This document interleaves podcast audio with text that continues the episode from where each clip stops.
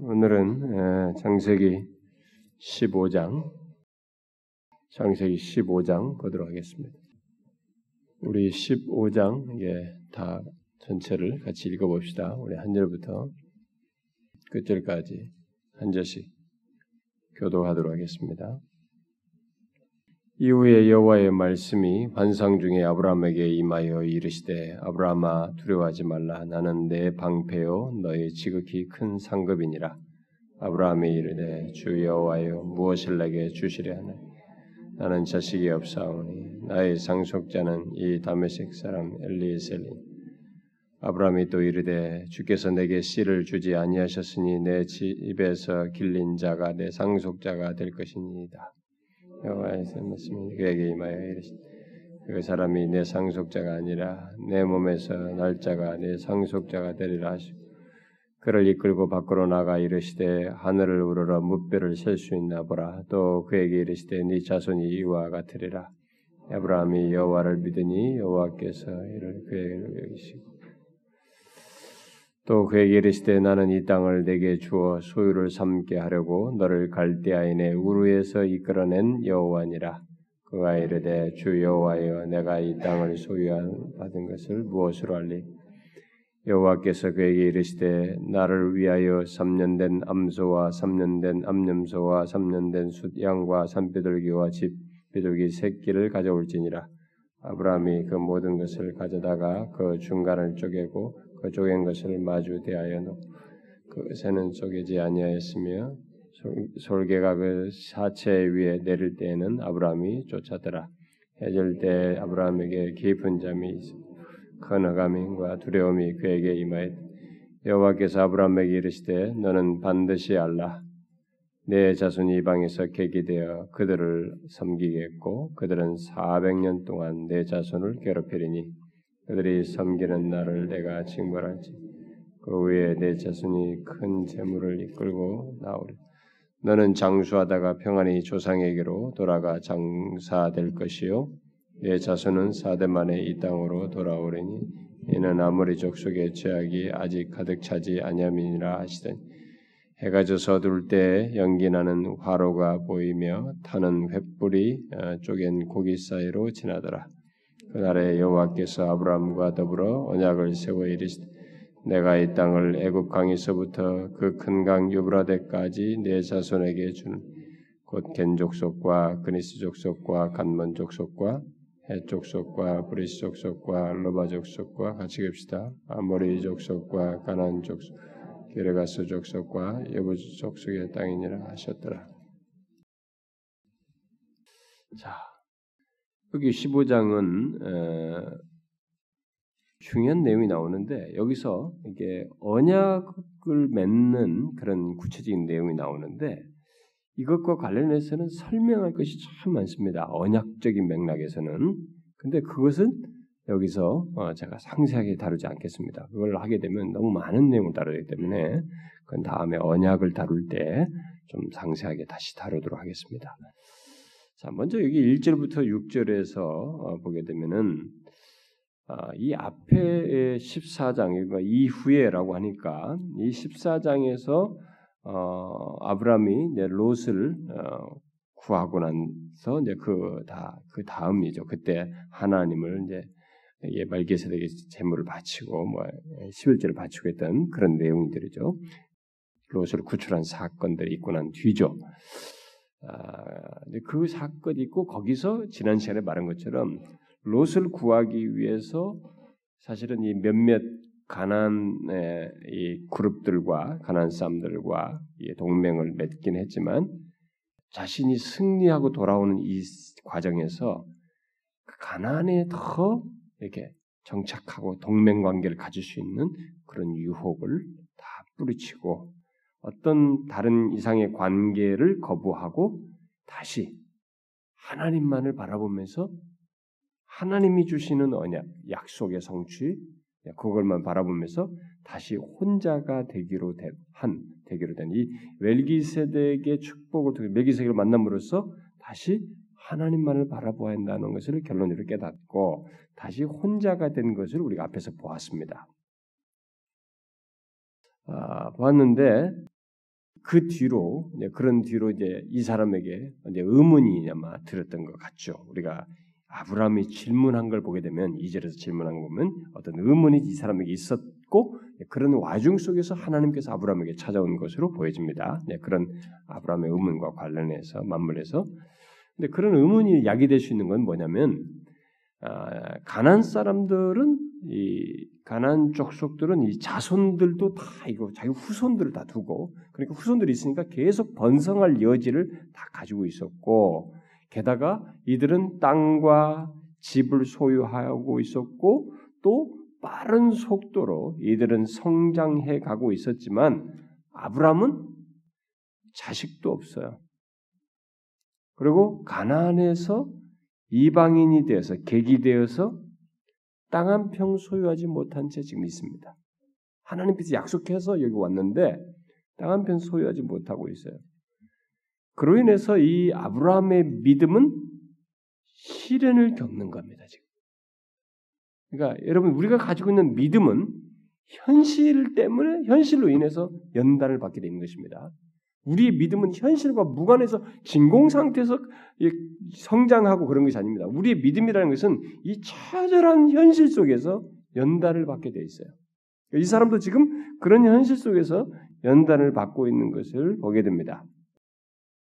그래서 이 믿음이 이렇게 연단받는 가운데서 흔들릴 수 있고 약해질 수 있을 바로 그런 어떤 어, 의문을 갖 고 약해질 수 있는 그런 상태에 그럴 때 어느 날 하나님께서 아브라함에게 환상 중에 임하셨습니다. 여기 여호와의 말씀이 환상 중에 아브라함에게 임하여 따다다 이렇게 나오고 사제로도 여호와의 말씀이 그에게 임하여 따다다 나오는데 여기서 이 환상과 환상 중에 임한다라고 하는 이런 이 환상 중에 이 말은 선지자들에게도 환상 중에 임하여 이게 말이 많이 나와요. 근데 요 이제 그런 식으로 나오는데 여기서 지금 이게 이 선지자들에게 보통 하시는 방식이에요.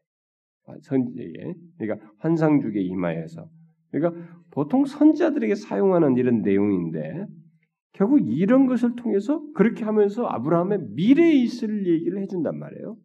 이런 걸 보게 될 때 지금 아브라함이 선지자로 이렇게 지금 여기서 일종의 묘사가 되고 사실 이게 선지자로 그려주고 있는 것입니다. 이 기록자가 그것을 묘사해 주는 것 이런, 것 그런 그 이 아브라함의 선지자로서의 미래를 하나님부터 듣게 되는 그 이런 장면이라고 볼 수 있는 니다 환상 중에 이제 하나님께서 임하셨는데 여기서 환상은 지금 아브라함이 잠자고 있는 상태에서 임한 게 아니고, 응?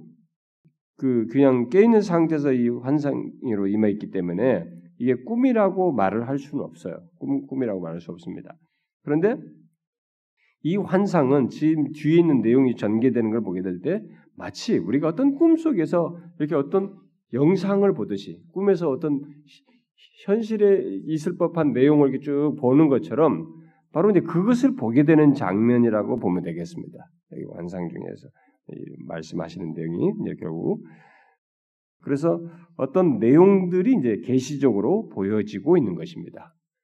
그래서 환상 중에 하나님께서 아브라함에게 이제 이 얘기를 하시기를 아브라함아 두려워하지 말라.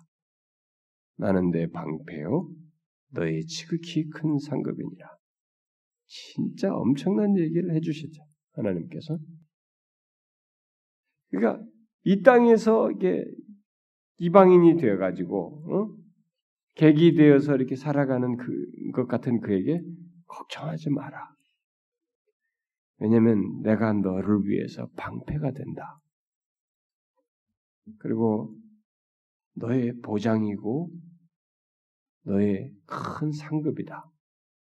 그러니 두려워하지 마라. 이렇게 말씀을 하시는 거예요. 그러니까 그러면서 나는 너의 소유다. 뭐 이런 식이에요, 결국. 나는 너의 소유야. 이렇게 말씀. 이 진짜 엄청난 얘기를 하는 거죠. 여기서 하나님은 아브라함을 만나가지고 아브라함에게 어떤 물질적인 상급을 말씀하지 않고 있습니다. 물질적인 상급을 말하고 있지 않아요. 하나님 자신이 상급이기 때문에 그런 상급을 얘기하지 않습니다. 여러분 성경에서 우리가 계속 발견해야 할 놀라운 사실이 뭐냐면 하나님께서 이런 식의 표현을 하시고 있는 거예요. 예? 하나님이 우리에게 아, 우리는 뭐 뭘 하나님 뭘 주시렵니까? 이렇게 할 때 주시렵니까? 라고 할 때 현실적으로 해결해 줄 이걸 막 생각합니다. 내가 지금 무척 원하는 게 이겁니다. 제가 우리 현실에 필요한 게 이겁니다. 또 물질입니다. 뭐 이렇게 내가 원하는 것들이 있잖아요. 간절히 원하는 것. 우리는 그것들을 막 일체 생각합니다. 근데 하나님은 최고를 주고 싶은 거예요. 근데 최고를 주고 싶은 것이 무엇을 표현하냐면 나다 이렇게 말하는 거예요. 내 자신이다. 내가 너의 큰 상급이다. 내가 상급이다. 내 자신이 너의 소유다. 이렇게 말하는 것입니다.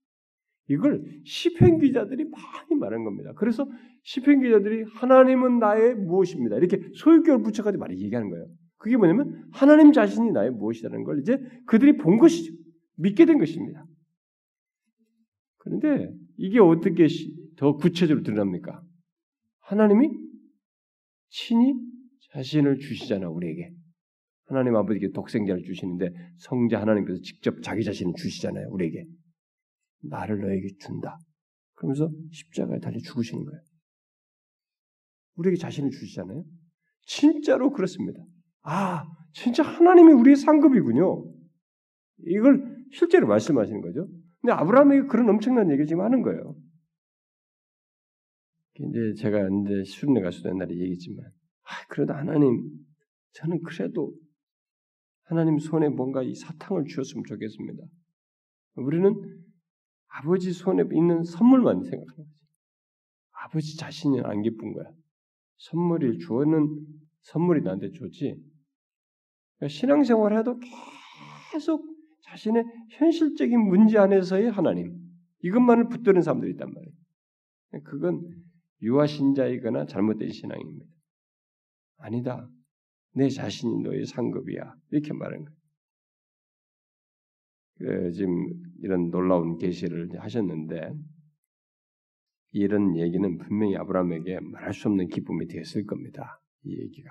그러나 이 사람 안에 이렇게 주님 하나님께서 말씀하셨을 때 여전히 풀리지 않으시면 자기는 현실적으로 계속 너무 마음에 답답하다고 여겨지는 안 풀리는 고민스러운 얘기가 있는 거죠. 그 그걸 지금 꺼내는 겁니다. 대답을 하나님께 질문을 한 거죠. 어, 자기에게 주신 약속이 도대체 어떻게 이루어 주실 것인지에 대한 이 의문이 가지고 있는 거예요. 하나님 이렇게 말씀을 하시는데 그렇게 말씀하시는 하나님이 도대체 그 예, 약속한 것을 어떻게 이루실 것인가에 대한 이 의문이 이 사람에게 계속 시간이 지나면서 이게 누적되는 거예요. 지금 상태가 그런 겁니다. 그래서 하나님께서 말씀을 하신 거죠. 그러니까 하나님의 처음 약속을 들은 뒤에 10년이라는 세월이 흘렀어요. 그러니까 우리가 보통 우리들은 생각하기를 하나님께서 이렇게, 이렇게 말씀하셨으면 내가 결정을 하는, 아, 그러면 이번에 이게 되겠구나. 이게 되겠구나. 그건 당장 우리가 정하는 범주 안에서 그것이 될 거라고 하는 생각을 우리가 하는 거야. 그래가지고, 이제 가는 땅에 오면 바로바로 바로 뭔가 응답해 주겠지. 이렇게 한 거예요. 근데 10년이 지나도 아무런 일이 없어요. 여러분, 어떤 때는요, 1년 지나가는 것도 힘듭니다. 2년이 지나도. 근데 10년이라도 딱 정, 날짜가 정해졌으면 뭐 인내하는 문제가 없어요. 근데 이게 어제나 또 내일이나 이렇게 계속 기대심을 가지고 그 다음 그 다음 그 다음 이렇게 기다려 왔던 사람은 이렇게 기대했는데 또 아닌 것을 경험하고 기대했는데 아닌 것을 경험하고 이걸 반복하게 되면 사람이 마음에 이렇게 의문이 약간 이게 못 믿었다 그러면 그러니까 좀 질문이 조금 이렇게 다소 그 신뢰심이 떨어지는 예, 그런 의문을 갖게 되죠. 지금 아마 이 사람이 그런 상태를 가지고 있다고 볼 수 있어요. 그래서 그는 아, 보통 자신이 고민과 이 번민을 드러낼 때는 질문형으로 말하는데 이 아브라함이 여기서도 이 자기네 자신의 번민을 질문 질문으로 이렇게 말하고 있습니다. 이렇게 아, 무슨 말할 때 아무것도 말하지 않을 때는 주로 이렇게 순종하는 모습이에요. 응? 아브라함도 보면 순종하는 반응인데 뭘 말할 때는 질문형으로 말할 때는 자기 속에 있는 번민이 있는 걸 이렇게 노출하고 드러내는 걸 보게 됩니다. 그래서 지금 이제 질문형으로 나타나는데 그러니까 약속의 성취가 자꾸 지연되고 있었기 때문에 초조해 했던 이 아브라함이 당시 풍습을 따라서 당시 풍습에 이 자기 혈육 핏줄에서 자식이 없으면 자기가 데리고 있는 종들 중에 하나를 지목해 가지고 그걸 양자 삼아서 그에게 재산을 상속하는 당시 풍습이 있었는데 그 생각을 지금 하고 있는 거예요. 10년이 지나니까 속으로 그 생각에서 그 얘기를 지금 하는 겁니다. 어떤 사람들은 뭐 상상의 날개를 펴가지고 이게 자기 아들 그 며느리 보러 종 보냈잖아요. 음? 하란으로 보냈잖아요. 그 종의 아들일 것이다. 이렇게 막 추측도 합니다. 여기 지금 다메섹 사람 엘리에셀이라는 사람이 뭐 그럴 수도 있겠고 아닐 수도 있겠습니다만은 하여튼 뭐 이왕이면 더 뭔가를 말해보고 싶어하는 사람들의 이 열심에 의해서 그런 얘기가 나와요. 어쨌든 이제 종 중에 하나를 상속자로 삼으려고 한 것입니다. 엘리에셀을 지목하고 있었어요.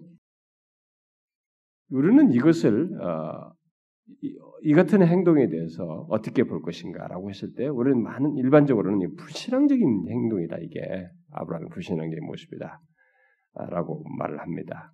어떤 면에서 그것을 부인하지 못할 수도 있겠어요. 어떤 면에서는 그것이 불신앙적인 아주 그런 불신앙적인 행동은 아니랄지라도 불신앙에 그 접근할 만큼의 어떤 마음의 의문이 좀 이렇게 이전같이 신뢰심이 떨어진 것은 아닌지라고 생각을 할 수도 있습니다. 이전에도 제가 그런 논지에서 수련회 때 그런 논지로 설명한 적도 있고 말도 있는데 우리가 이제 그런 것을 뭐 완전히 부인하기는 어려울 것 같은데 대체적으로 여기 보면은 완전히 불신앙적이라고는 단정하기는 좀 어려울 것 같아요. 왜냐면은 이 내용을 앞에 계속되는 12장부터 쭉 진행해 연결해서 보면은 지금 이것이 지금 그 완전히 그 앞에 것들을 부정할 만큼의 그런 불신앙적인 행동으로 보기가 어렵고 게다가 지금 하나님께 여쭐 때도 주 여호와여 이렇게 말할 때 주자를 붙였을 때 하나님을 자기의 주인으로 지금 묘사한 거거든요.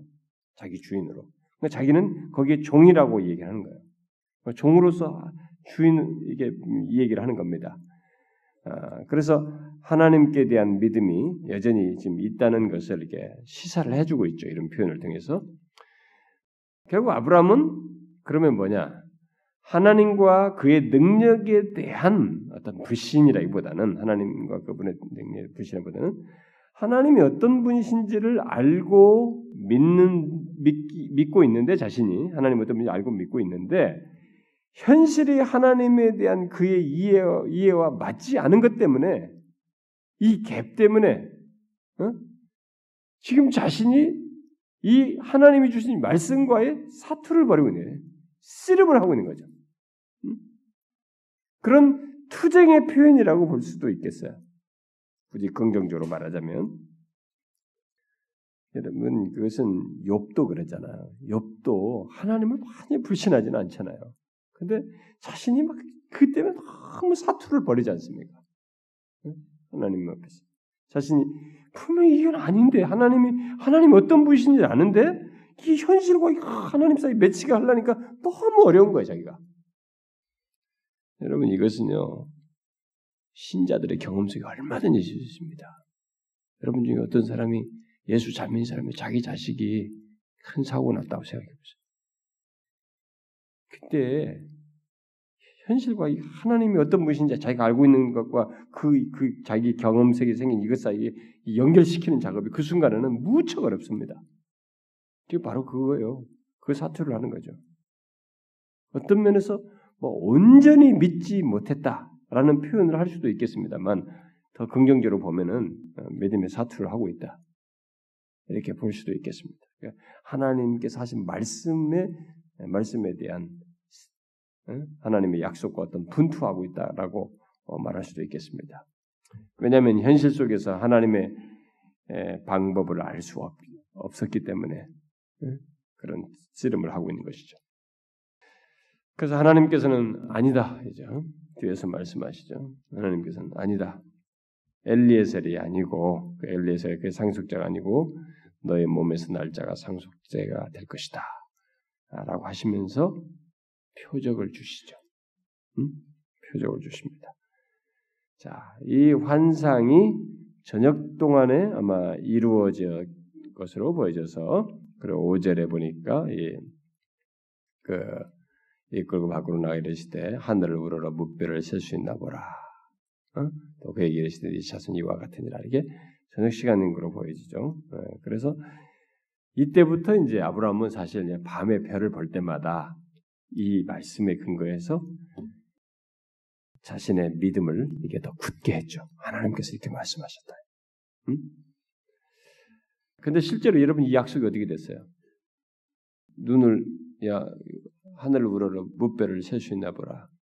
네 자손이 이와 같으리라. 이렇게 말씀하신 이 약속이 어떻게 됐어요? 이루어졌어요, 안 이루어졌어요? 이루어졌죠. 진짜로 수많은 자손들을 갖게 되죠. 유대인들 이 사람 한 사람으로부터 시작해가지고 유대 민족이라고 하는 사람들이 막 그 뒤에 죽고 죽고 죽고 막 계속 후손으로 엄청나게 많은 이 선택받은 백성의 후손들이 셀 수 없이 많은 것도 있겠지만 그의 후손 가운데 누가 나셨어요? 그리스도가 나셨습니다. 그래서 그분을 믿는 자들을 아브라함의 영적 자손이라고 갈라디아서 말하잖아요. 그러니까 예수 그리스도를 믿는 믿음으로 생긴 영적 자손까지 생각하면 진짜로 셀 수 없는 무리가 온 거예요. 셀 수 없는 무리가 후손으로 생기게 됐죠. 그러나 지금 현재 시제는 어떻습니까? 현재 시제는 이 사람에게는 이제 그게 미래 시대로 이루어질 것이고 현재 시제로 이 말을 듣는 이 당사자는 이게 아주 먼 미래 얘기단 말이에요.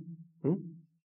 어, 먼 미래에 나타날 얘기란 말이에요. 아, 그런 중요한 것은 그 먼 미래 얘기고 당장 그 후손을 이을 단 하나의 핏줄도 자기 자식도 없다는 거예요. 지금 하나 이 순간에는. 그러니까 이 사람이 이게 지금 가장 고통거리였던 거죠. 이게. 그래서 하나님께서 보여주신 별을 보면서 어? 속으로 말할 수 있는 거예요. 아니 도대체 어느 세월에 하시겠다는 거예요. 응? 이 5절 얘기를 이게 잘못 들으면은 아, 지금까지 이러시는데 진짜 놀리십니까 저를 저를 그만큼 고통스럽게 힘들게 했으면 되지 또 두 번 죽이십니까? 이럴 수도 있는 거예요 이게 응? 이 얘기를 보고 아주 불평을 말할 수도 있습니다. 어떻게 됐어요? 아브라함이 이 말을 듣고 믿었습니다. 6절 말씀이 아주 중요한 말씀이죠. 로마서 4장에서 바울이 이 얘기, 이 구절을 얘기하는 것입니다. 아브라함이 여호와를 믿었습니다. 여기 믿었다는 것은 확신을 가지고 누구를 신뢰한다는 뜻입니다. 음? 결국 하나님의 말씀이 그대로 될 것을 믿었다는 거죠. 그러니까 여호와의 말씀은 진리고 그 말씀하신 하나님 여호와를 믿었다라는 것입니다. 따라서 아브라함은 믿음으로 자신을 하나님의 손에 맡기고 이제 그를 의지하게 됩니다. 그때 그는 하나님은 그때 하나님과 아, 이게 놀라운 교제를 이제 갖게 되죠. 음? 그게 여호와께서 이를 그의 의로 여기시고 이렇게 말씀하신 것에 해당하는 건데 이것은 어떤 중대한 일이 하나님과 이 사이에 있게 된 것을 시사하는 겁니다. 그러니까 하나님과의 교제 속에서 교제 속에서 하나님께서는 이 사람의 모든 죄를 용서하시고 그를 자녀로 여기시는 것입니다. 의로 여기신 것이 바로 그런 것이죠. 우리가 칭의로 인해 바울이 로마서에서 의롭다 여기시는 것을 이제 얘기하는데 그리고 그에게 자신의 은총과 사랑에 대해서 이제 말씀해 주시죠. 여기서 우리가 이제 질문이 생길 수 있습니다. 하나님께서 어떻게 아브라함의 모든 죄를 의로 여기셨다는 것은 죄를 용서하셨다는 거예요.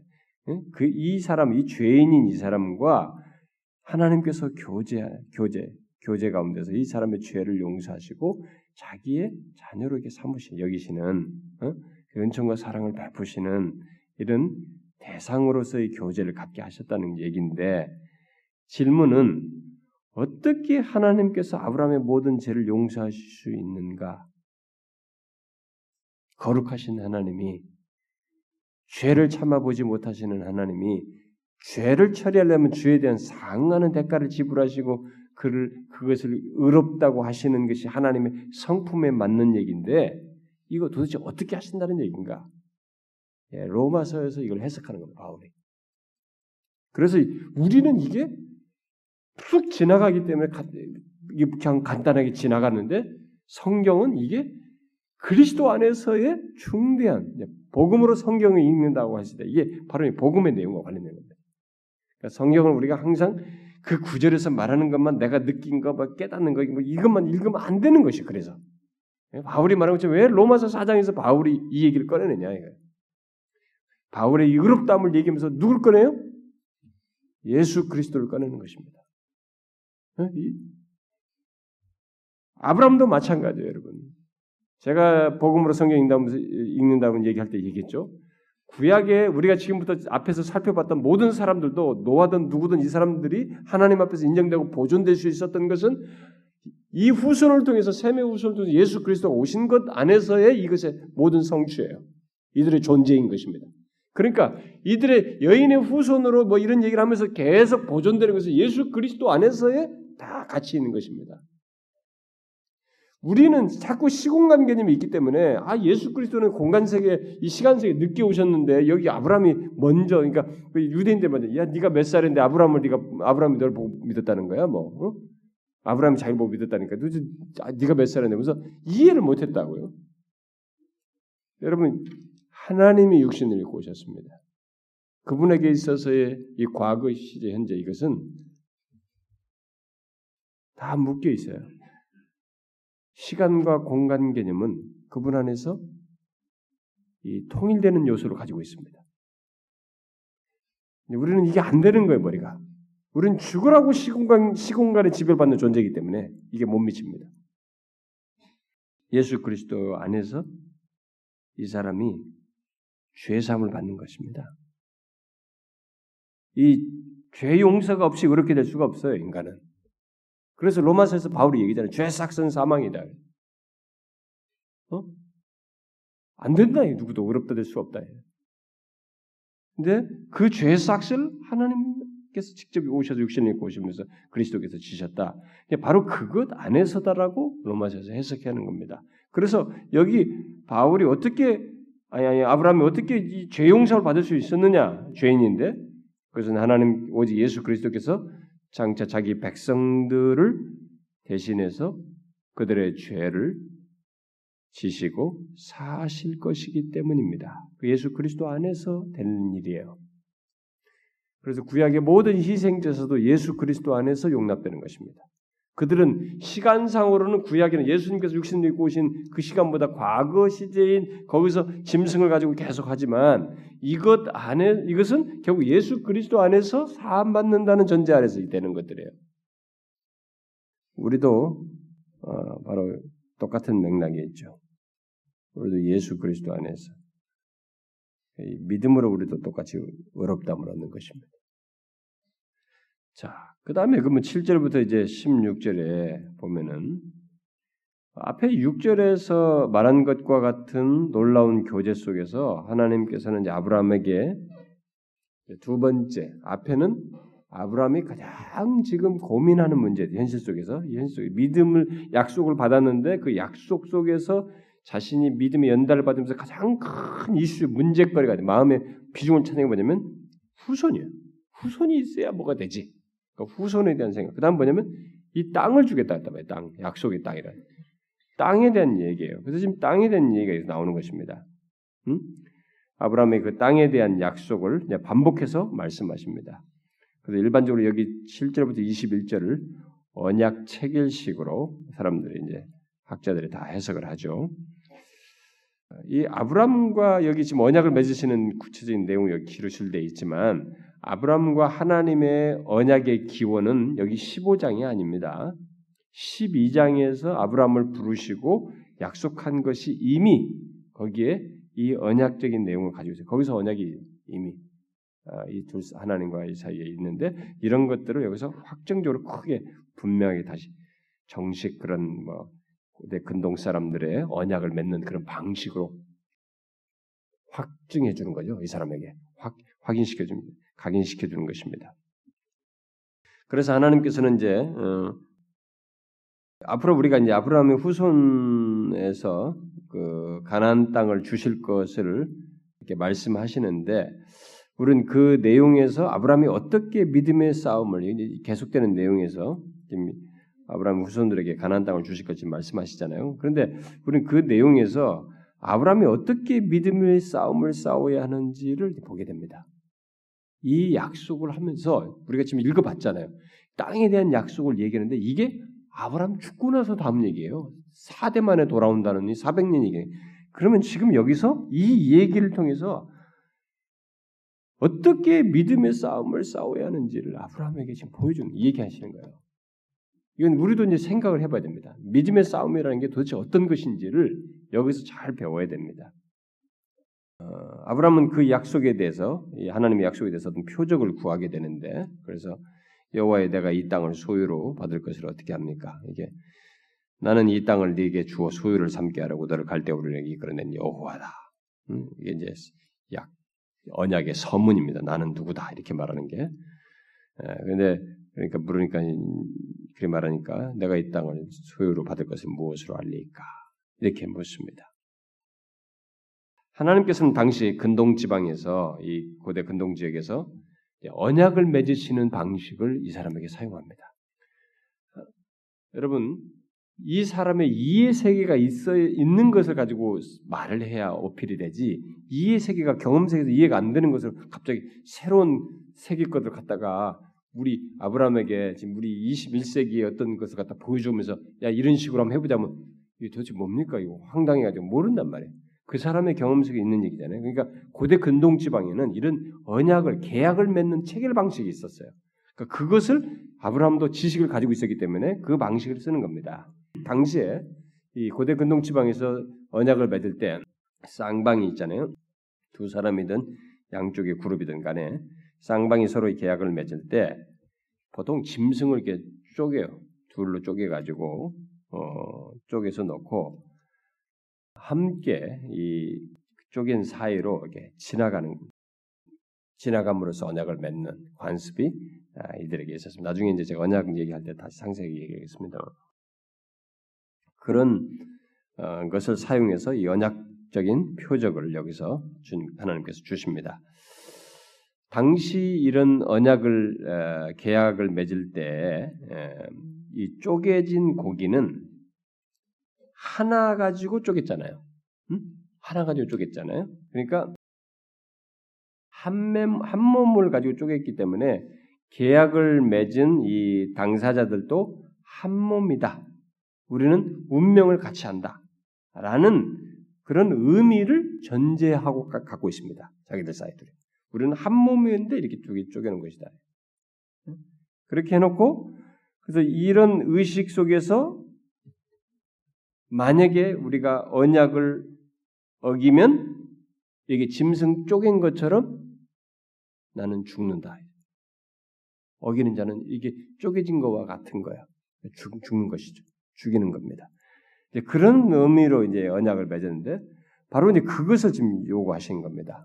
어, 시키는 거예요. 그래서 아브라함에게 3년 된 암소, 암염소, 숫양, 이 숫염소죠. 응? 순양, 순염소. 3년 된 순양, 그리고 암염소, 순양, 그리고 산비둘기와 집비둘기 새끼를 가져와라. 이렇게. 그래서 찔, 쪼개서 이제 놓으라 이제 시킨 거죠, 사실은. 그 말을 했을 때는. 다 알고 있으니까. 그게 하는. 그래서 반드시 쪼개놓고 서로 이게 마주보게 하고 이제 만들어 놓은 상태입니다. 그래서 그러고 나서 아브라함은 이렇게 했으니까 그 다음에 이제 뭘 어떻게 하시냐면 쌍방간에 하기 위해서 그 다음 행동이 뒤따르니까 아브라함은 자기 명령대로 해놓고 하나님께서 그 다음에 어떻게 말씀하실는지 뭐 어떻게 하실는지 그걸 기다리고 있는 것입니다. 기다리게요. 그 순간 아브라함이 보고 있는 환상은 낮으로 바뀌었어요. 환상이 장면이 낮이 되었습니다. 어, 그래서 이 환상은 지금 계속되고 있다고 일반적으로 보는 것입니다. 사람들이. 음, 어, 그래서 이게 뭐 어느 정도 시간이 걸렸는지 뭐 보통 한 12시간을 넘지 않은 사이에 이런 환상이 지냈을 것이다 일반적으로 봅니다. 그래서 환상 중에는 보통 이게 꿈처럼 이게 짧은 시간인데도 막 굉장히 긴 것처럼 꿈에는 막 짧은 시간인데도 굉장히 길게 여겨지잖아요. 예, 뭐 어떤 그런 뭐 효과가 있었는지 모르겠어요. 어쨌든 어, 길게 이렇게 상황들이 바뀌면서 길게 여겨지는 어, 그런 내용들이 전개되고 있습니다. 자, 그래서 그 짐승들을 쪽에서 어, 이게 그런 상태에 있는데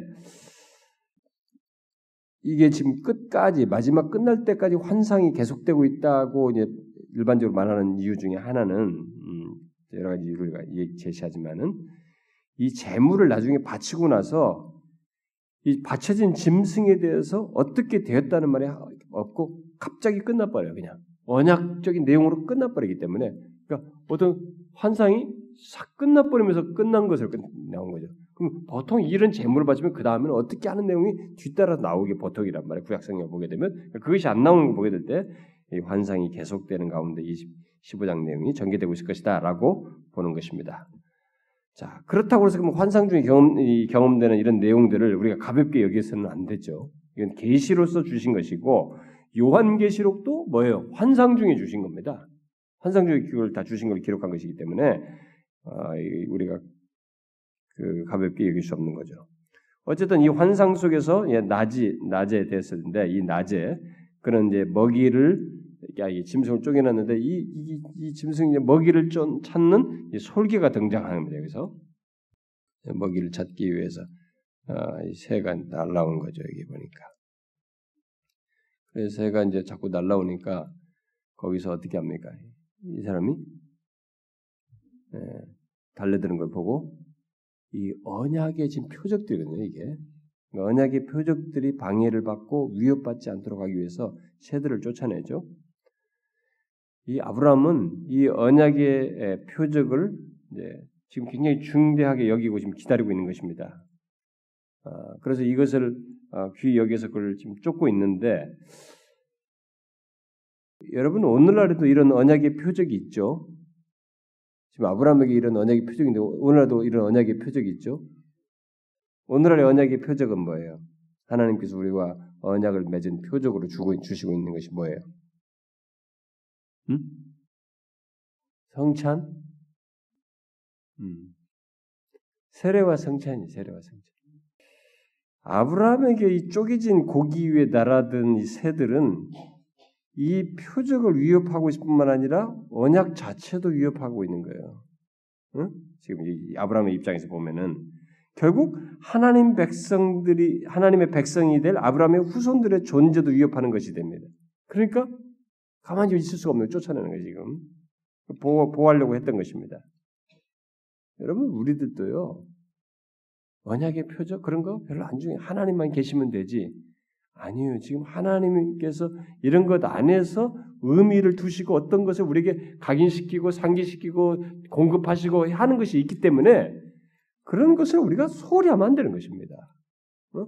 솔개가 잡아먹든 뭐든 이 세상의 유행 따라서 그런 것이 무시되든 말든 이 오늘날 문화에서 뭐 이런 게 의식이 뭐가 문제냐면서 그런 걸 대충대충 하든 이렇게 되면 안 되는 것입니다.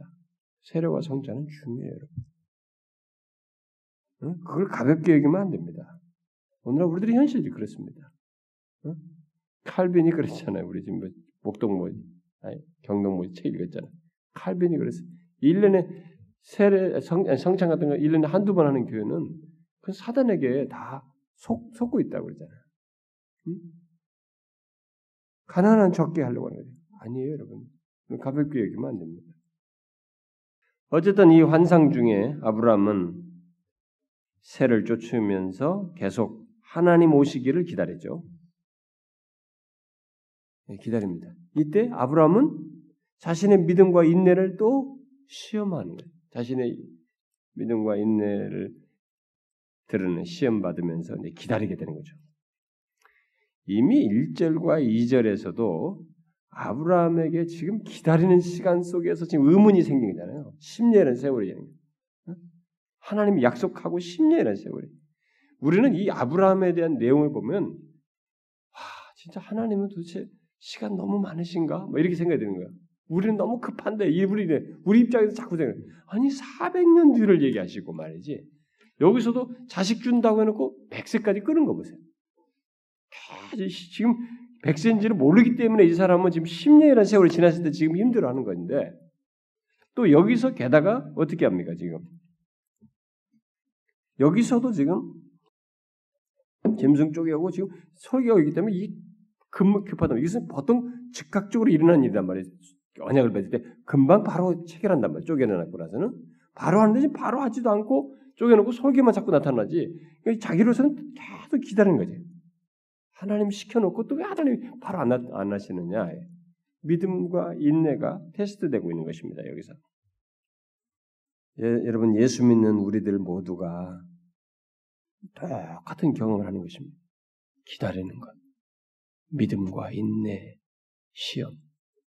이거 예수 믿는 사람 중에 이거 경험하는 사람 어디 있어요?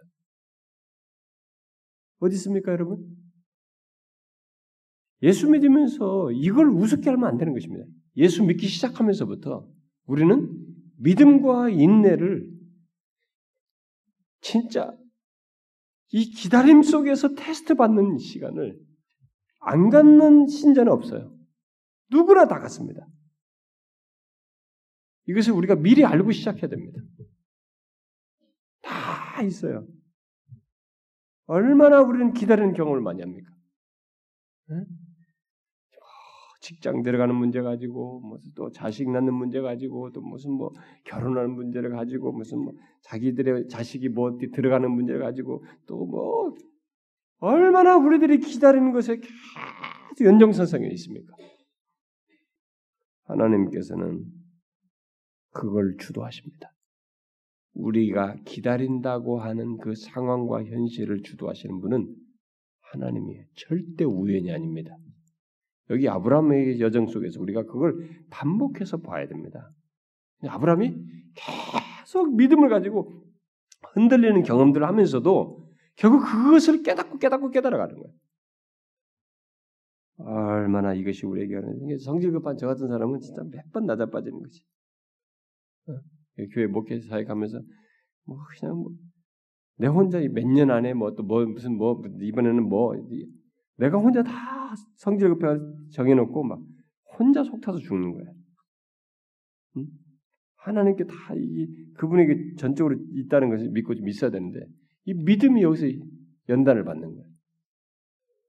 하나님께서 이렇게 기다리게 기다림을 우리에게 주시는 것은 그 가운데서 우리의 믿음이 드러나고 또 성장하기 때문에 그렇습니다.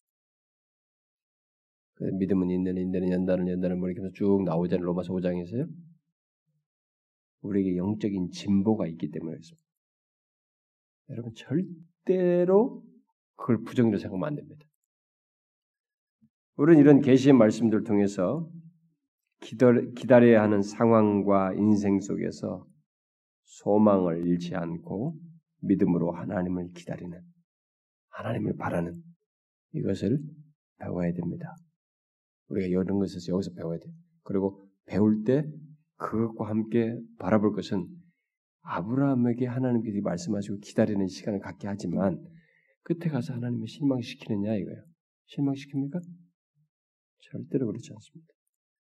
하나님은 결코 우리를 실망시키지 않습니다. 자신의 약속을 이렇게 농담처럼 우리에게 이루지 않아요. 반드시 우리의 믿음의 신앙의 영적인 유익과 성장을 주시면서 자신의 말씀을 이루십니다. 그래서 이제 저녁이 다가왔을 때 하나님께서는 이 환상 속에서 아브라함의 이 환상 상태를 깊은 잠으로 이렇게 바꾸십니다. 마치 예, 아담에게서 이 갈비뼈를 취하기 위해서 아담을 깊이 잠들게 하셨던 것처럼 깊은 잠에 들, 들게 하십니다. 아, 그랬는데 그때 깊은 잠에 들게 하실 때 큰 흑암과 두려움이 이르게 됩니다. 그 두려움과 흑암 속에서 하나님께서는 아브라함에게 그의 후손들이 어떻게 가나안 땅을 차지하게 될 것인지를 말씀해 주십니다. 왜 이렇게 하실까? 의문이 생깁니다. 여기서 하나님은 시사하고 있습니다. 앞으로 이스라엘 역사의 미래를 그리고 구원의 역사에 있을 모든 것을 시사해 주고 있습니다. 이 세상의 현실 속에 있는 하나님의 백성들의 역사를 시사해 주고 있습니다. 뭐예요? 1차적으로는 가나안 땅은 이스라엘 백성 아브라함의 후손들이 큰 두려움과 압박을 거친 후에 그들의 소유가 될 것이라고 하는 것을 말씀해 주시고 있습니다. 실제로 그의 백성들은 이방 나라에서 400년간 압박을 받을 것이고 그 압박 기간이 지나고 난 뒤에 그들이 상속권을 갖게 될 것이다 하는 것을 여기서 말씀해 줍니다. 그리고 이 말씀은 이스라엘 역사에서 그대로 성취되죠. 그렇죠? 아브라함의 후손들은 이집트에서 400년 동안 압박을 당했고 다른 데서는 수력에서 430년으로 얘기죠. 그것은 어디서 시작하느냐에 따라서 두리뭉실하게 부르는 어, 숫자입니다. 어, 어쨌든 400년 동안 압박을 당하였고 그 기간이 지났을 때 하나님께서는 그들을 이 가나안으로 진짜로 인도하십니다. 그런데 하나님의 말씀이 실제적으로 성취된 것은 이렇게 성취된 이스라엘 역사뿐만이 아닙니다. 어디서 또 성취돼요? 이 말씀이 아브라함의 후손 가운데 참씨이신 예수 그리스도 안에서 바로 그분의 죽으심 안에서 이 말씀이 궁극적으로 성취됩니다. 그렇죠? 예수님은 우리의 죄를 지심으로써 어떻게 돼요? 또 죄를 지시고 또 사심으로써 우리를 위한 여기서는 땅을 주네. 이스라엘 백성들이 가난 땅을 차지하게 하는데 우리에게 하늘과 땅을 얻게 하기 위해서 십자가에서 큰 흑암과 큰 고통을 무서운 고통을 경험하십니다. 이걸 그대로 예수님이 경험하십니다. 이스라엘 백성들도 그거 경험하고 가난 땅을 차지하게 됩니다. 상속권을 갖게 됩니다. 예수 그리스도도 우리에게 그런 하늘의 땅을 갖기 위해서 기업을 주도록 하기 위해서 십자가에서의 큰 흑암과 무서운 고통을 겪으십니다. 그런데 이런 이런 모습은 우리 신자들이 그리스도와 함께 이런 모든 것을 소유하기 위해서 그의 길을 갈 때 종종 경험하는 것이기도 합니다. 이것은 우리에게들이 때때로 우리들이 막 흑암 가운데 있는 것 같은 경험을 하는 거지. 그러나 여러분 궁극적으로 하나님이 인도하시는 것입니다. 우리는 이제 이런 데서 질문이 생기죠. 왜 그러십니까? 우리가 하나님께서 하시는 것에 대해서 왜라는 질문을 야기시킬 때가 이해가 안 되는 것들이 참 많습니다. 근데 이 아브라함의 인생을 통해서 우리가 그런 것에 대해서 답을 봐야 됩니다. 계속 하나님이 주도자라는 것에 각인시켜요. 그걸 믿으라는 거예요. 내가 있고 나는 여호와라. 내가 주도하고 너는 믿으면 된다. 이걸 자꾸 말씀하십니다. 그래서 왜라는 질문이 나올 때 우리가 바로 우리 자신에게 상기시켜서 생각해야 될 것이 나는 믿는가? 이 질문을 해야 되는 것입니다. 나의 믿음 문제를 생각해 봐야 돼. 이해 안 된다고 하나님께 왜라는 질문과 함께 하나님께 화살을 돌리기에 앞서서 내가 믿는가 그를 믿음의 문제를 생각해야 되는 것입니다. 자, 제가 이 참 여기서 설명할 때참 뭐 많은 내용들이 있습니다만 둥둥둥 둥시둥시 넘어갑니다. 자, 그다음에 17절부터 마지막 21절을 보게 되면 자, 환상 속은 환상 속에 다시 이제 다시 밤으로 이제 바뀌게 됩니다. 환상 속에서 다시 밤이 되었는데 아브라함과 하나님 사이에 언약을 어떻게 이렇게 아브라함과 하나님 사이 언약이 어떻게 이렇게 이제 믿을만 할 것이 믿을만 한가 이런 것이 과연 이게 공신화될 수 있는가 어? 네, 그 문제가 여기서 나옵니다.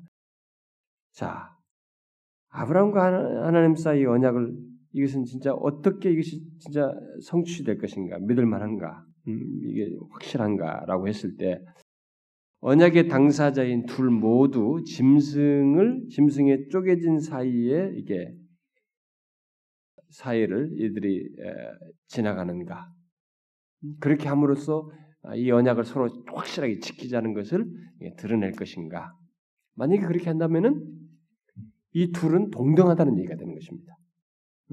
둘 다 똑같이 지나가면 이 언약을 과연 이게 진짜 성취될 것인가? 이 진짜로 될 것인가라고 했을 때 이 성취를 확실하게 지키는 것을 확증하기 위해서는 이제 두 사람 사이 언약을 체결해야 되는데 그럼 그걸 어떻게 믿? 그럼 그걸 하기 위해서 둘이 동, 동시에 같이 지나가야 되느냐? 최소 하나님하고 아브라함이 뒤따라 가야 되느냐? 만약 그렇게 된다면 아브라함과 하나님은 동등자가 되는 것입니다. 음?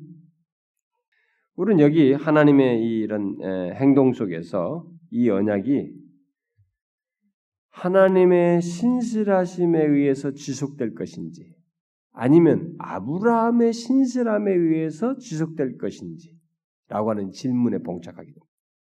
자, 이 세상에서 고대 근동사, 근동에서 그들이 계약을 맺을 때는 쌍방의 신실함 속에서 그것이 성취가 됩니다. 그러나 하나님과 사람, 하나님과 자기 백성 사이의 이 언약은 사람의 신실함에 달려 있을 수가 없어요. 그래서 여기 둘 사이 쪼개진 짐승 사이에 누가 지나가요? 누가 지나갑니까? 하나님이 지나가죠. 하나님이 지나갑니다. 아, 제가 그 아까 설명 하나 아는 게 있는데 그 하나님이 400년을 왜 주었을까라고 했을 때 400년 만에 돌아온다라고 했을 때 이 400년 타임을 왜 줬는가에 대해서 이유를 그 16절에서 얘기하죠. 응? 그러니까 아브라함의 입장에서 보면은 야 약속도 참 내 죽고 난 다음이구나 4대 만에 이 땅으로 돌아온다니까 자기 죽고 난 다음에 근데 아브라함이 일단 그걸 믿는 거예요. 그런데 왜 4대 만에 돌아오느냐를 설명하시죠. 왜 그래요? 이는 16절에 아모리 족속의 죄악이 아직 가득 차지 아니하기 때문이다. 이 아모리 족속이라고 할 때 이렇게 통칭적으로 부를 때는 가나안 족속을 통칭하는 겁니다. 일반적으로. 그러니까 이 가나안 족속에 하나님이 예, 하나님 모른다고 그래서 그냥 마구잡이로 그냥 이렇게 하나님 백성 위한답시고 마구잡이로 쓸어버리시는 분이 아닙니다. 그렇게 되면 하나님은 자신이 공의로우신 분이라고 말할 수가 없는 거예요. 어떻게 합니까? 그 안에서도 공인 행합니다. 그 사이에 이들 지금은 아직 이들의 죄악이 하나님이 심판할 만큼의 수위에 차지 않았다는 거예요. 근데 그때 되면 수위가 차는 거예요. 그 악에 따라서 심판하시고 섭리하시고. 그것은 하나님 백성들도 마찬가지예요. 하나님께서 이렇게 참아요. 이스라엘 백성들이 참다 참다 안 되니까 이제 예루살렘 멸망시키잖아요. 즉각 즉각 하지 않잖아요. 하나님은 이런 부분에서 공의로우신 분이십니다. 네, 그 얘기를 제가 아까 좀 빠뜨린 것 같은데. 자, 그거 염두에 두고, 어, 이 하나님이 지나가시니, 하나님과 사람 사이의 신, 이 언약은, 하여튼 인간 사이의 언약은 쌍방이 신실해야 돼요. 근데 하나님과 이 언약이라는 것 방식을 가져왔을 뿐이지만, 하나님과 인간 사이의 언약은 인간의 신실함에서 될 수가 없는 거예요. 그래서 이 언약의 주도권자가 누구냐? 하나님 자신이세요. 그러니까 이 언약에 있어서 모든 주권이 하나님께 있다는 것을 드러내시면서 하나님 홀로 지나가십니다. 여기 이 짐승 사이, 사체 사이로 혼자 지나가십니다. 이것은 당시 관습과 분명히 다른 겁니다. 응? 당시 관습은 양 쌍방이 같이 지나가면서 둘은 한 몸에 속하다는 걸 드러냈고 어기면은 죽는다는 의미가 되었는데 하나님이 홀로 지나가셔. 왜 홀로 지나가셨어요? 인간의 신, 인간의 신실함의 한계가 있고 인간의 신실할 수 없는 그런 것도 있겠지만 더 궁극적으로 중대한 것은 뭡니까? 어, 먼저 쉬운 대답부터 하게 되면 이 언약을 내가 스스로 지키겠다. 이 언약을 못 지키면 나는 뭐 죽는 것이라고 이게 죽는 것이니까 죽는 것이다 이제 나는 더 이상 하나님이 아니다. 라는 의미를 일단 띄고 있습니다. 그러니까 그렇게까지 아브라함과의 언약을 성실하게 지키겠다는 것을 하나님 스스로 이렇게 보이신 것이 그런 놀라운 의미를 가지고 있습니다.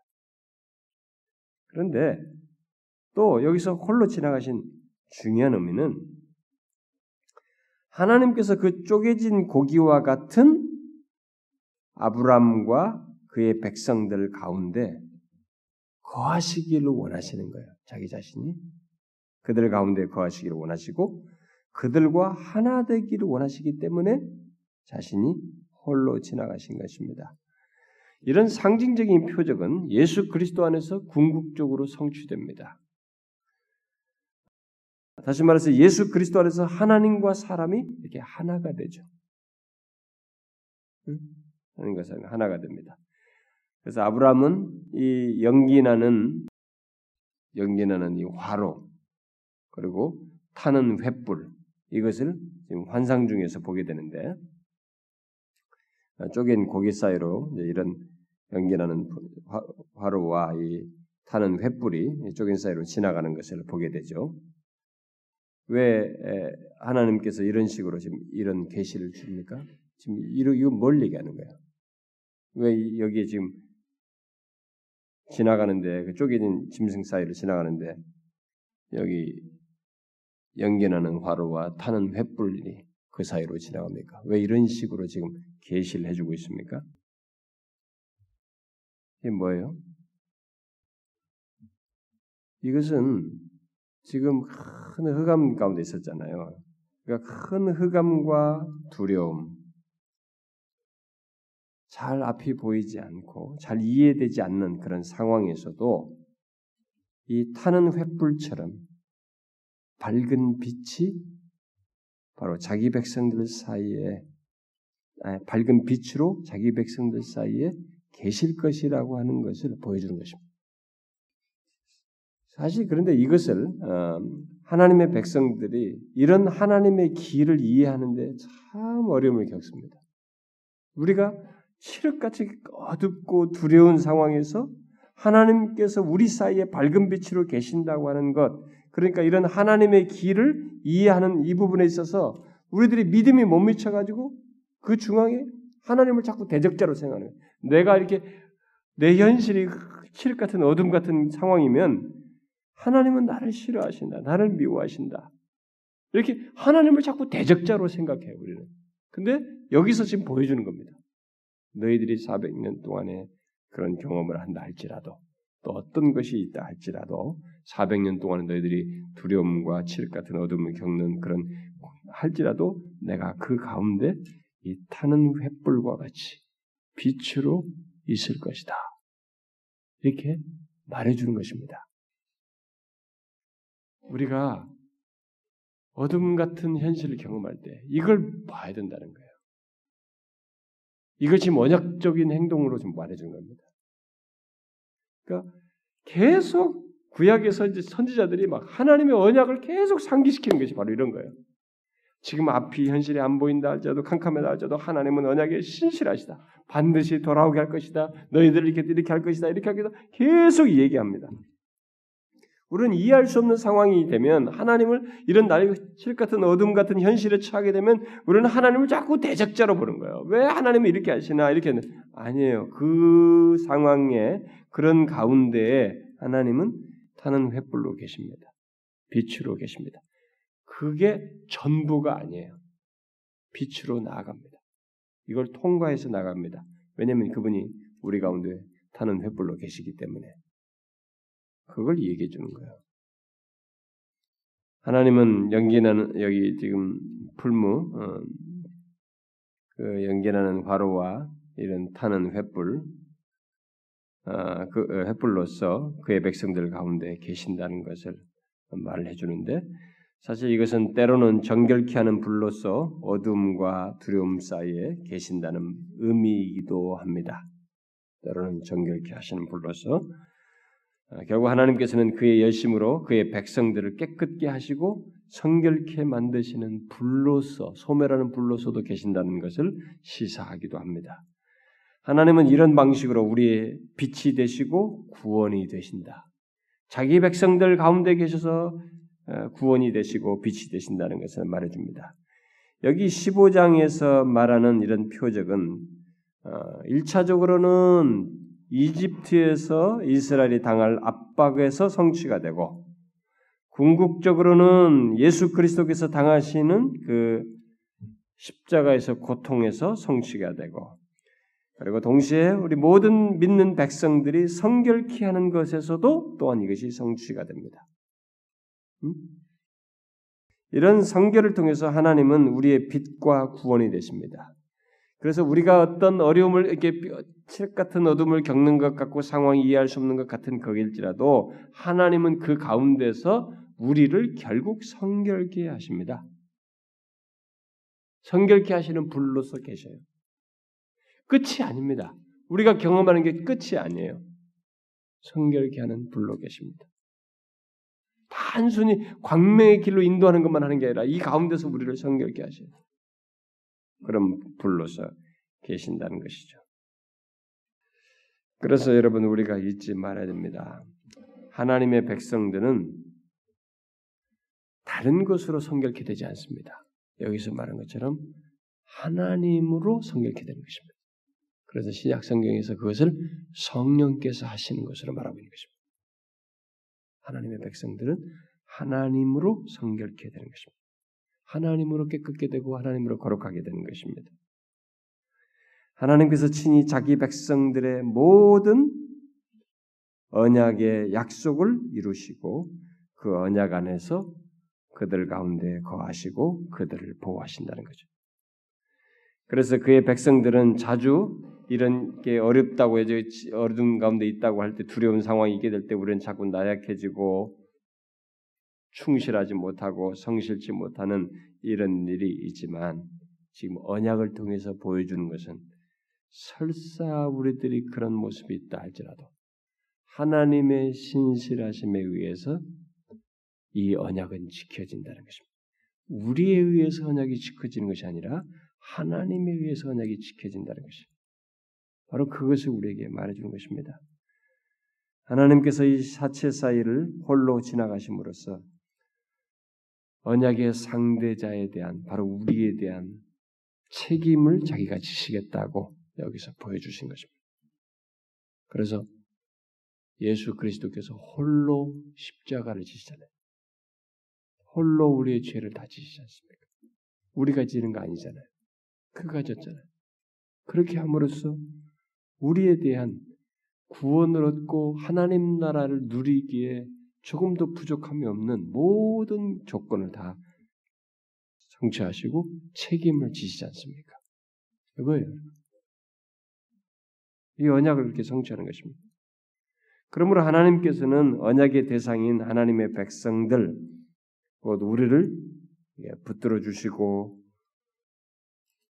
우리를 신실하게 만드는 언약 안에서 우리를 보호하시고 이끌어 주시죠.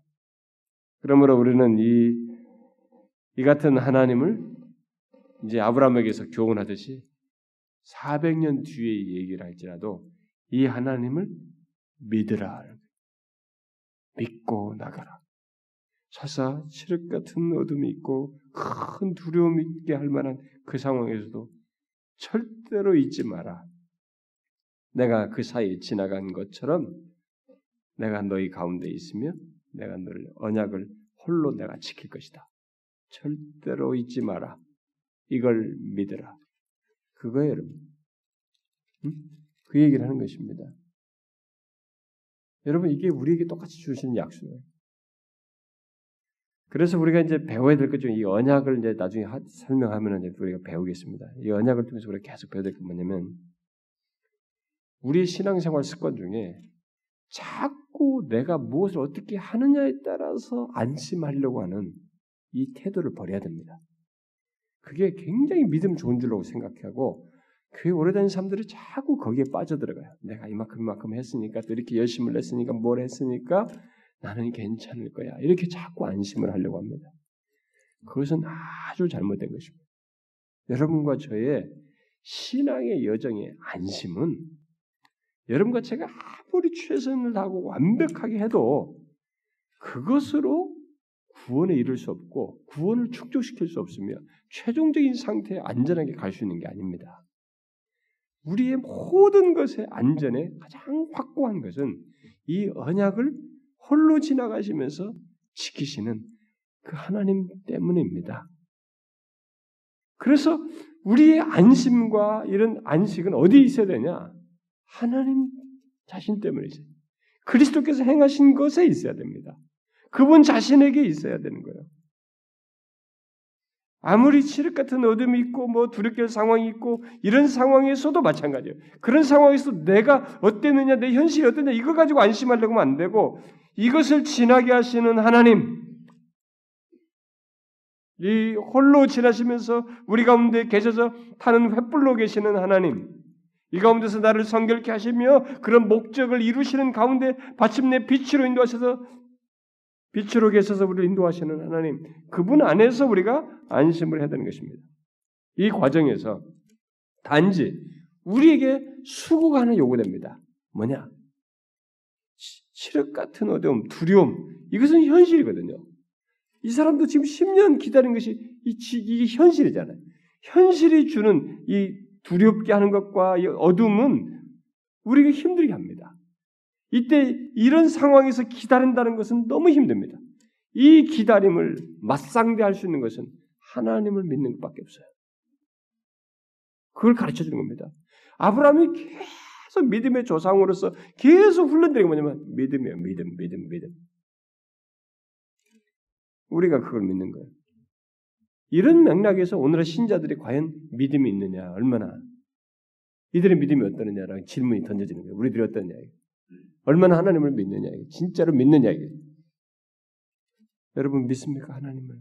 자신이 경험하는 현실 속에서 눈이 답답해 보이는 그 망망한 현실, 자식 문제로, 남편 문제도, 뭐 현실로 문제, 어떤 문제로도 그 어려운 상황에서 기다리는 시간이 길어지는 것에서 정말 이 언약의 하나님을 믿느냐 이거죠. 믿습니까, 여러분? 그거 우리에게 교훈해 주는 것입니다. 여러분, 이 하나님을 믿으십시오. 우리는 예수 그리스도의 피로 새 언약을 맺은 사람입니다. 직접 요, 요, 요 행동을 보다 더 완벽한 모습으로 하나님의 아들이 직접 십자가에 달려 죽으심으로써 그 피로 언약을 맺어요. 그러면서 성찬할 때 예수님께서 돌아가시기 전에 있잖아요. 이 피, 내 피로 맺는 새 언약이라고. 언약을 맺었습니다, 우리는. 그러니 이 언약을 반드시 지킬 겁니다. 그는 우리 가운데 계십니다. 타는 횃불로 빛으로 계십니다. 구원으로 계십니다. 믿고 아무리 어둡고 막막해도 기다린 시간이 길어도 400년이라 할지라도 믿으라. 돌아왔잖아요. 나중에 이스라엘 백성 가나안 들어갔잖아요. 반드시 지킨단 말이에요. 그걸 믿으라는 것입니다. 기도합시다. 하나님 아버지 감사합니다. 오늘도 저희들을 어김없이 말씀으로 이렇게 다가오시고 예, 저희들을 향한 하나님의 한결같음을 깨닫게 해주시고 우리가 신앙의 여정 속에 왜 기다림이 있는지를 알게 해주시고 그런 것을 통해서 우리를 성결케도 하시고 믿음의 연단을 통해서 우리의 신앙의 진보를 갖게 하시고 아, 정말 주님은 그 가운데 계시는 분으로 오히려 우리를 성결케 하시는 분이시라고 하는 것을 이렇게 상기시켜서 감사합니다. 주님 저희들이 아무리 칠흑 같은 어둠이 있고 두려움이 있는 그런 현실과 상황을 오래도록 지나는 일이 있다 할지라도 그 가운데 계시는 하나님, 우리 가운데 계시는 하나님, 횃불처럼 빛으로 계시는 하나님을 바라보며 믿고 나아가는 저희들 되게 하여 주옵소서. 주여 우리가 현실의 마음이 빼앗겨서 주님을 바라보고 믿는 것을 저버리는 일이 없게 하여 주옵소서. 끝없이 믿고 믿고 신뢰하며 나아가는 저희들 되게 하여 주옵소서. 하나님 아버지 시간에 우리 사랑하는 지체들이 함께 기도한 것들을 들어주시되 주님의 뜻이 우리의 현실 속에서 조국 교회 안에서 이 나라 가운데서 이북 가운데서 이루어지기를 원하고 또 우리 몸된 교회 안에서 이루어지기를 소원합니다. 또 이곳에 같이 참여해서 기도한 각 사람들의 가정과 저들의 하는 일과 저들의 인생 가운데서 뜻이 이루어지기를 원합니다. 저들의 기도를 들어주시고 불쌍히 여겨 주시옵소서. 하나님의 정신적으로 또 신체적으로 어, 질병과 문제를 가지고 있는 자들을 주님 고치시고 회복시켜 주시며 현실적으로 또 자녀 문제로 인해서 고민하며 구하는 기도를 들으시고 은혜를 베풀어 주시오며 주님 저희들의 자체들 가운데 하나님 아이를 얻기를 원하고 또 결혼을 위해서 기도하고 또 다각적인 최신한 필요를 아뢰는 기도를 들으시고 저들에게 주님이여 자비와 긍휼을 베풀어 주시옵소서. 그리고 하나님 이곳에 참여한 각 사람들의 영적인 상태를 또 이종을 비롯해서 우리 모두를 돌아봐 주시고 주님 우리가 주 앞에 나와서 이렇게 기도도 하고 말씀도 듣고 모든 것을 하지만 주님 우리들이 어떤 상태인지 주께서 아십니다. 그냥 제자리 걸음하는 것 같고 일시적인 유익을 얻는 것 같고 맡겨진 일을 그저 감당하는 수준에 멈추지 아니하고 주님과 더 깊고도 친밀한 관계를 가지고 하나님의 자신의 그 크고 놀라우신 은혜를 인하여 우리가 부유함을 맛보고 주의 진리 안에서 우리가 생명력을 얻으며 살아가는 저희들 되게 하여 주옵소서. 그래서 우리에게 허락된 시간이 하나님의 유익하고 삶의 의미를 더 풍성하게 갖게 되는 저희들 되게 하여 주옵소서.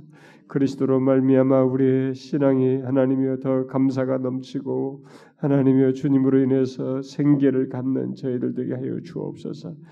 복음을 알아가는 것이 우리에게 기쁨이 되고 더 기대가 되고 그 안에서 하나님의 백성된 것이 예수 그리스도로 말미암아 은혜를 입은 것이 얼마나 복되고 영광스러운지를 기억하고 살면서도 그것을 인하여 기뻐하며 하나님으로 만족하며 살아가는 저희들 되게 하여 주옵소서. 오 주여 이곳에 모인 각 사람을 돌아보시고 자비와 긍휼을 잊지 마시옵소서. 간절히 구하고 예수 그리스도의 이름으로 기도하옵나이다. 아멘.